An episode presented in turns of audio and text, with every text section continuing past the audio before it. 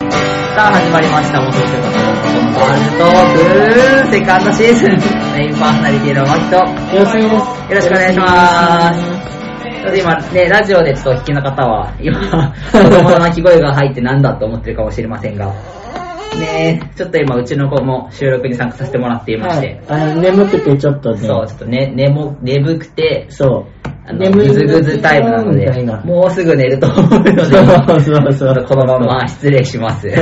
そう、これね、なんか、あ、寝たなと思って置くタイミング間違えると起きる。起きる。ね、起きるね。そう、あれ、ね、一番悔しいよ。よし、あーみたいな、いや、いやもう振り出しに戻るみたいな。あ、もう寝るのに寝るのに起きちゃ寝ったたかみたいな。なみたいな。ねほんと、育児始めて、ね子供がさ、うん中心の生活になってさ、うん。やっぱり生活180度変わるよってみんなに言われててさ、うん。これかって思ったよね。あー、なるほどうね。ん。まあまあ、まあまあまあ、そうだよね。うんうんうん。なるね。え、でも今一番大変なのって何えーでも、こいつ、割と寝てくれるからさ、うん夜泣きも、なんかそんなにひどくないし、ああ、いい子だね。そうそうそう。だからう、ん一番大変。やっぱ自分よりもまあ、妻の方が大変だとは思うんだけど、うん。なんだろうな、大変なことって。うーん、あんまりないかもしれない。ああ、よかった。うん、逆になんかあった一番大変な子育て。大変な子育て、今今、今か。そっか。今え勉強今、しない反抗期もしかえして反反抗抗期。期はあんまないけど、うんまあ勉強しない。あー、なるほど。勉強しない。ずーっとスイッチやってる。あー、そっかそっか。 YouTube かスイッチ。え、そういう時どうやってさ、促してるのうーん、言うけど、言うとね、うん、わかったとか言ってちょっと不機嫌になるから、うんうん。うんどうだろうね。でもなんかさ、難しいよね、なんか。難しい子育てに関わってみて本当思うけどさ、うん。あと自分が例えば社会出てさ、うんまあちょっと人に物を伝える立場になってさ、うんうん気づいたことが、やっぱりやらせようとするとやらそなういじゃん。やらそうやれって言ってもやらないし、うん言わなかったらやらないし、そう結果やらないじゃんっていうそう話そうになそるう。んだよね。だから、難しいなと思難っしいて。。まあでも昨日はちょっと時間があったから、んあの一緒に手伝ってた宿あ宿題、。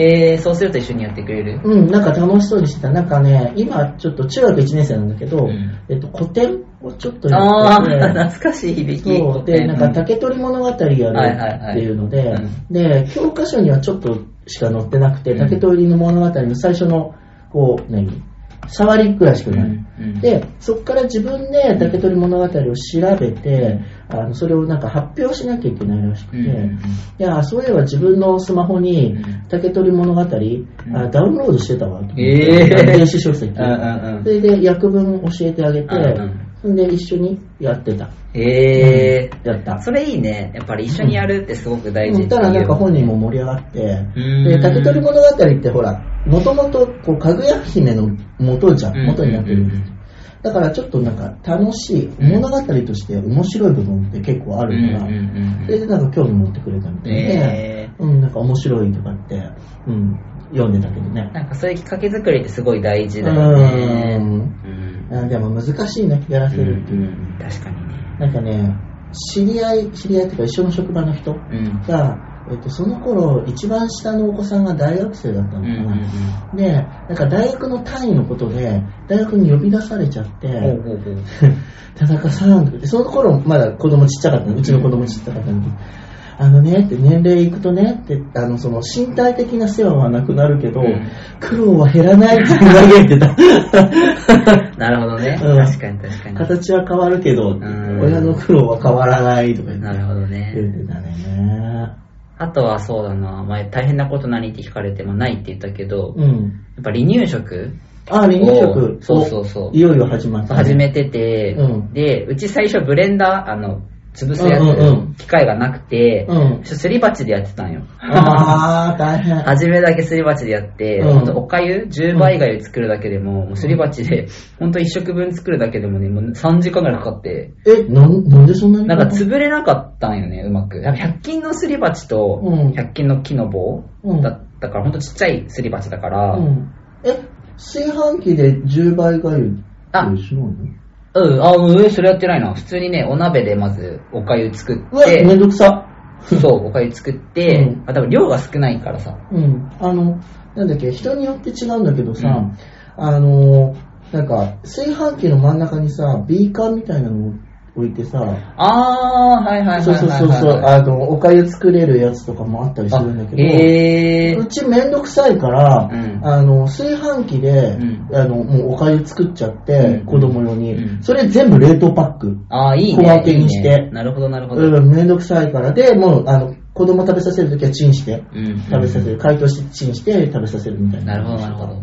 うん。じゃないと、なんか一気に作って、うん。作り置きして、もう全部。うんうん。だから、そ、の、離乳食も、ちょびっとじゃん、食べるの。うんうんだから、すり、こう、ちなんていうの、すり鉢とかですってさ、うんするじゃん。うんあれも、もう、うちはミキサーあったから、ミキサーとうん圧力鍋あったから、うん例えば、かぼちゃうの、んそのなんかミルク煮みたいなのを作るとするじゃん。したら、もう10食分ぐらい一気にバーンって作ってう、ん全部冷凍してうん、で、それで10食できるじゃんうん。次はほうれん草のなんか、ミルク煮みたいなやつうんで、それも10食作るじゃん。そしたら、作り置きが何種類かたまるじゃできるん。ねうんそれローテーションで回していくの。あー、確かに確かに。 そんなことやってそたれ楽だよね。うん、一気に作ってた。めんどくさいから。確かに確かうに。ん。やっぱどんどんさ、食べれるものも増えてくるとさ、うん正直さ、あの排泄物の匂いも変わってくるじゃあ、ん。変わってくるね。 今まではさ、母乳しか飲んでないからさ、うんあのミルキーな匂いだけだったんだけどさ、うんもう離乳食始まってからさ、もうなんだろうな。まあ、どんどんおに、おいにもさ、うん大人に近づいてくるわあ、けよ。。近づいてくるねだ からそれもそのうちょちっと硬強さ烈もだねね。。そうそうそう、強硬く烈だななっってくるてからね思ってくるから、うんなんか、そうやってどんどん成長していくんだなっていう。ね。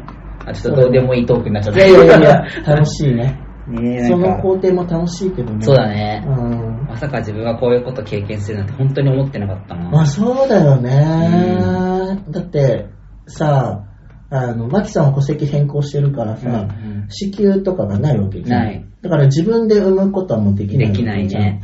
うんうん、で、ね、嫁ちゃんが産んでくれたから、うん子供は。うん。いるけどさ、ってうんね、これもすごい奇跡的なことな気がそうすねるし、あれ、ほんとすごいよね。すごいね。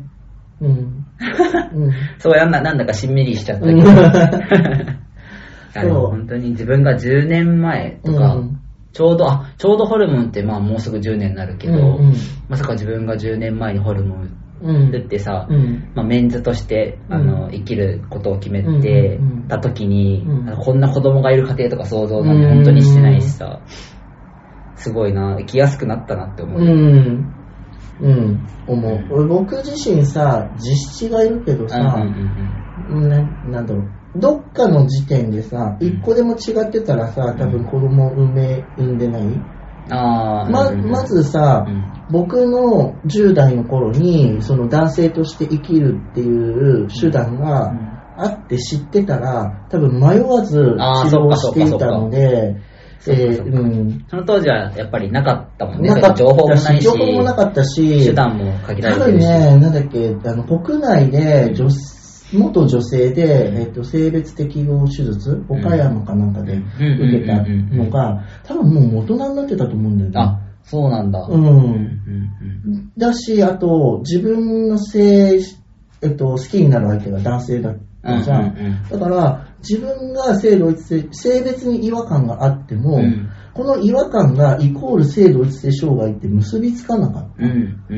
ん。っていうのもあるし、で、逆に言うと僕がその性別の違和感があってもうん、俺が性同一障害だって結びつかなくてうもん、好きになる相手が女性だったらうん、もしかしたら、えっと、ビアンカップルで行ってたかもしれない。そうだね、そうだね。うん、それ考えると、どっかの時点でさ、確かに。そうなったら今のね、お子さんとももしかしたら。巡り合ってはいないからうん確かこに。れも不思議な縁だなと思うし、うん。だって、そうだよね、マキさんだってさ、どっかの時点でさ、うんあれしてたらさ、今の嫁ちゃんと巡り合ってない確かにね。うん、本当そうだと思う。ん不思議だよね不思議だと思う。うん。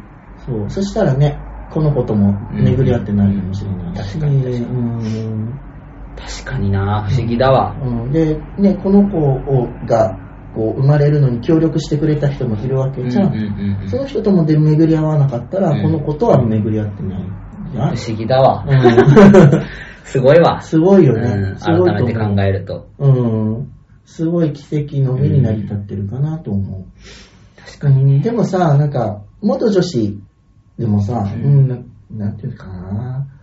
元女子でもさ、うんいわゆるさ、ステレオタイプってあったりするわけじゃん。でもさ、人それぞれでいいんだよね、と思う。ううん、あの、元女子と、で、戸籍変えた元女子と、うんその元女子の嫁がいても、うん別にその子供がいないっていう家庭を選んでもいいわけだし、うんうんうんうんあの、その、あ、そうね、そうね。うんそう、二人で生きていきますっていう人生を選んでもいいわけだし、あのー、子供が欲しいってなった時も、その、まあ、嫁ちゃんが産むっていう手段もあるけど、うんうん養子をもらうっていう手段もあるだろうし、ね、いろいろな生き方があるからさ、本人たちが幸せであればさ、うんそれでいいと思うんだよね。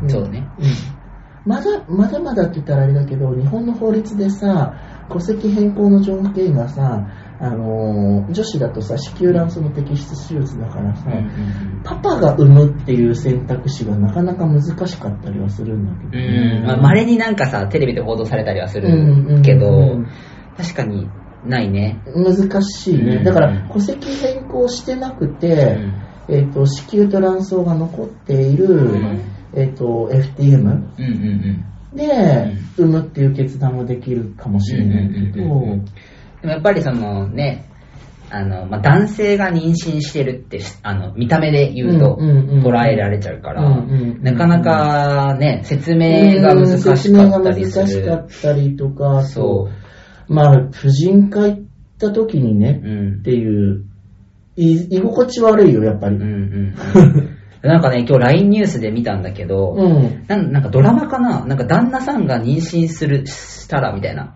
うん。感じのうん。ドラマかなちょっとえ待って、ー、があって、上野樹里と斎藤匠が、うん。なんかね、出てたのよ。うちょっとん。待って。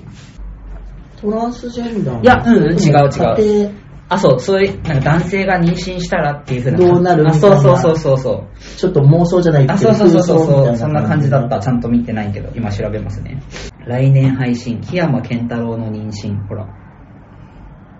ネットフリックスだ。うーんネットフリックスのドラマで、うん。うんと、主人公男性妊婦、というのは夫ね、うん妊婦役を演じる斎藤匠。